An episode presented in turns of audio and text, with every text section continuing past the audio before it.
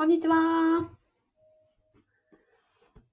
えこんにちは、え公務員が職場で言えない話を聞く人、アビコカズミと申します、え現在、ラジオと YouTube で同時ライブ配信をしております。よろしくお願いします。このチャンネルではですね、公務員が職場で言えない副業の話、お金の話、えそして職場の人間関係の悩み、えなどを、あの、取り扱って、え解決するチャンネルとなっております。よろしくお願いします。今日はですね、えっと、育休中のママがそろそろ復帰に向けて焦る頃じゃないかと思いまして、ので、あの、焦る気持ち、えっ、と、出勤したら大丈夫かなやっていけるかなというところに、えー、の、アドバイスをさせていただきたいと思います。大丈夫です。ということです。はい。えっ、ー、と、そうですね。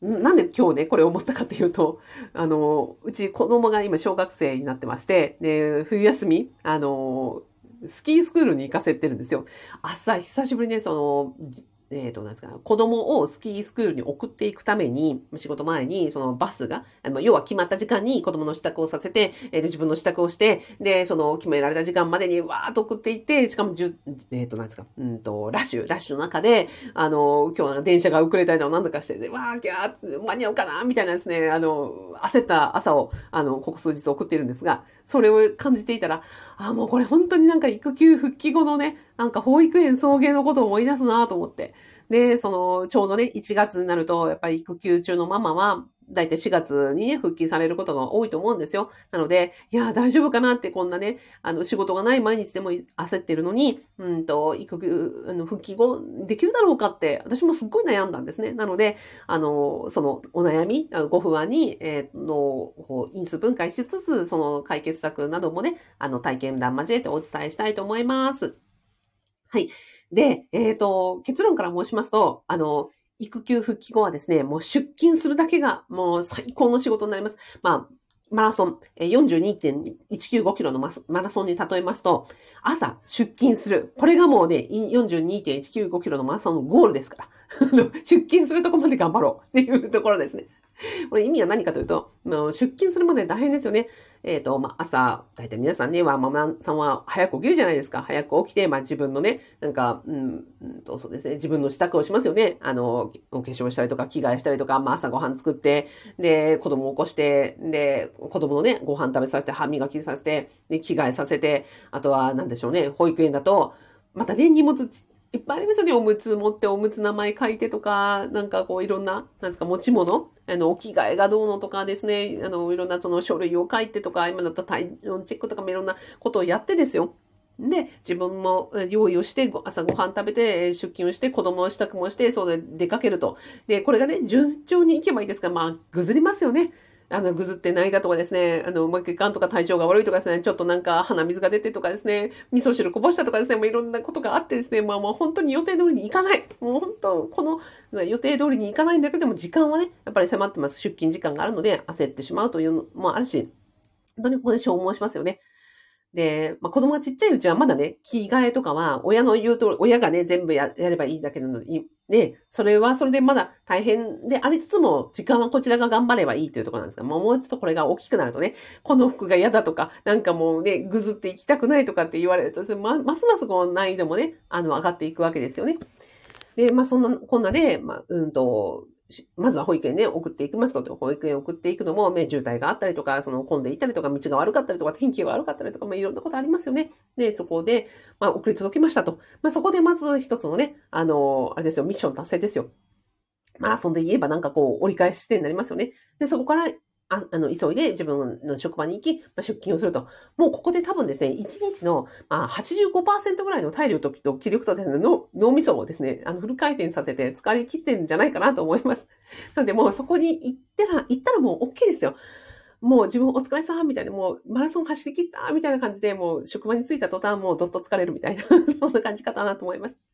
で、それでいいんですね。で、職場に着いたら、あの、ゆっくりしてください。ゆっくりしてください。で、職場に、で、何がいいかっていうと、あ、だからある意味ね、育休中よりも職場に、あの、復帰した方、後の方が楽なんですよ。なんでかっていうと、それは、えっ、ー、と、職場に着いたら、トイレ行くのもね、悠々自適で行けますよ。ね、あとはね、お昼ご飯、ゆっくり食べられますよ。で、もう一つ言うと、職場の人間関係めちゃくちゃ楽に感じます。まずそれぞれ理由をお伝えしますね。トイレ楽に行けます。ね、あの、家だとね、子供がぐずったりなんだりして、その自分のトイレに行きたい時に行けないっていうストレスがあるじゃないですか。ゆっくりね、おトイレに入ることもできないじゃないですか。これがね、職場に行ったら別に何時にトイレに行こうがね、あの、何分トイレ、あの、トイレに入ってようが、誰も何もないってすごいことですよ。もう本当にね、なんかゆっくりトイレに入れるってすごい幸せでした。二つ目、ゆっくりお茶が飲めます。で、仕事しながらお茶飲んでもいいじゃないですか。家でゆっくり座ってお茶飲むなんてないですよね。なので、私なんか仕事しながらなんかゆっくりね、あったかいお茶飲めるってすっごい幸せだなって思いました。職場復帰後。ででも、まあ、まずお茶飲めますね。それが昼休み。昼休みにゆっくりご飯食べられますよ。子供に食べさせることもなく自分のね、食べたいものだけをね、ご飯をゆっくり食べられるって、味わって食べられるって、すっごいなんか感動しました。なので、もうゆっくりトイレに行けて、でゆっくりあのお茶が飲めて、ゆっくりご飯が食べられる。もうこれだけでね、職場に行った甲斐ありますから、まずここでね、ゆっくり時間を確保してください。で、じゃあ仕事はどうするんだってのも仕事も楽になります。あの、確かに時間としてはね、キツキツですよ。でも、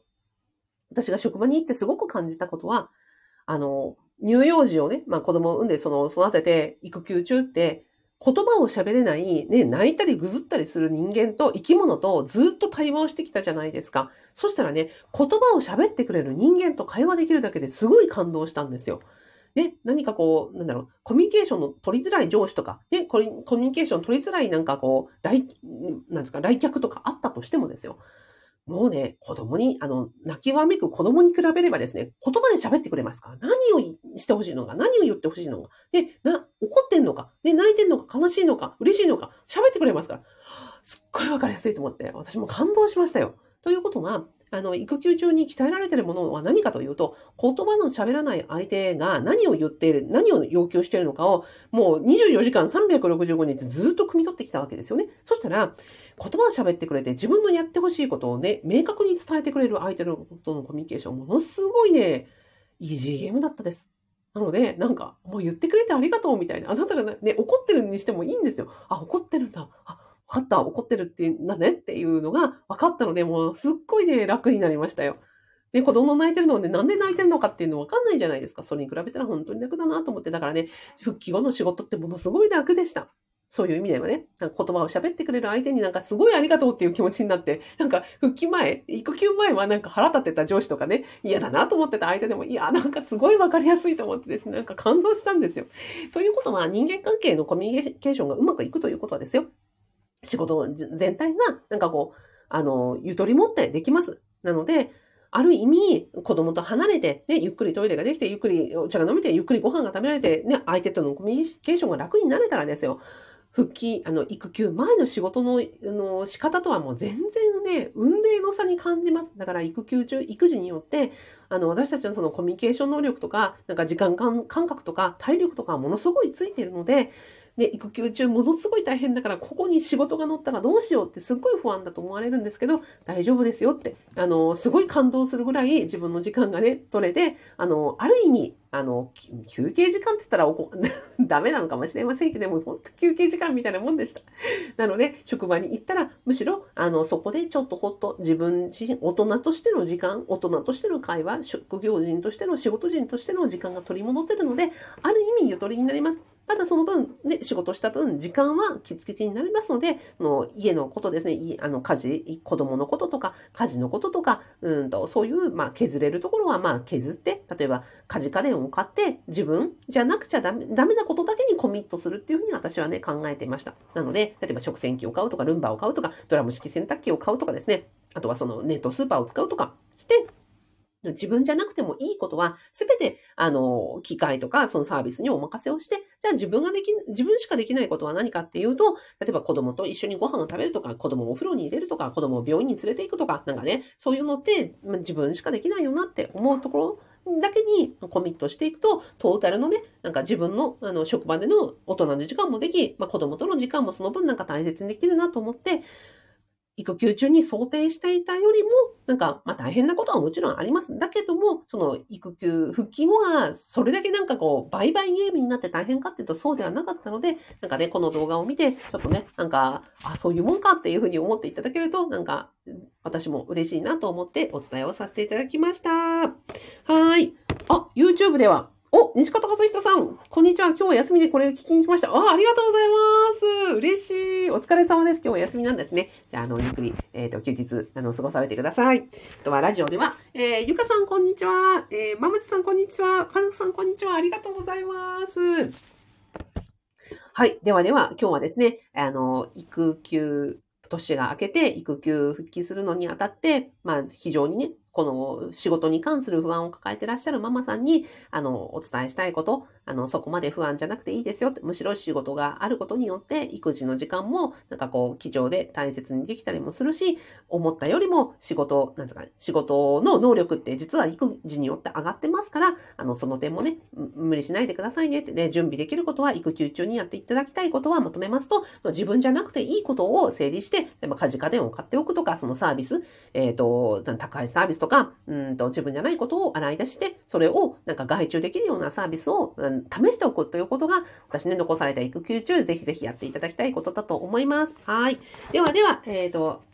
あ、ままちさん。育休復帰前に家電を買い。替えたり、おうちコープを始めました。あ、そうそう、そうい。う感じですよね。ほんとそうです。はい。あの、そんな風にしてい。くと、あの、育休復帰後の、あの、なんだろう、シミュレーションにもなると思い。ます。あとはそうね、預ける体験をするのも一つかもしれないですね。あのずっと24時間べったりなので、あの、子供自身も誰かにその保育園に行くという練習のために預け保育とかね、なんか一時保育とかそういうので、あの、誰か、親じゃない人と接する時間を増やしてあげると、子供自身もいきなりね、なんか保育園にボーンってこう、0、100で預けられるよりは、なんかこう、他の人とあの接する機会が、時間があると、なんかなれるのかなと思います。あの保育だけじゃなくて、例えば親族に預けられるのであれば、預けてみるとかね、そんな風に、えー、1時間からでも鳴らし、鳴らしてみると、親自身もなれるかなと思います。はい。ではでは、えっ、ー、と、それでは最後にご案内でございます。えっ、ー、と、私がですね、えっ、ー、と、やっております、アビコアカデミの副業不動産ゼミというのがあります。で、えっ、ー、と、公務員在職中に、例えば、うん、そうですね、お子さんが生まれた後は多分教育費が心配だなとか、あとは、まあ、子供との時間をより作って、で、ゆくゆくはなんか、あの、子子供と一緒に過ごせるようなライフスタイルにしていきたいなというような、あの、実は親御さんが、えー、利用されていたりもします。あとは育休中を利用して、不動産を勉強したいという方もいらっしゃいますので、えー、よかったらですね、動画の概要欄に、えっ、ー、と、アビコカズミの不況不動産ゼミの無料動画セミナーをつけております。あの、ラジオの説明欄にもつけておりますので、よかったらご覧になってみててください。はい。それではでは、えっ、ー、と、西方さんありがとうございます。えー、ゆかさん、ままちさん、かなこさんありがとうございました。良い午後をお過ごしください。あ、YouTube いいね、ありがとうございます。めちゃめちゃ励みになります。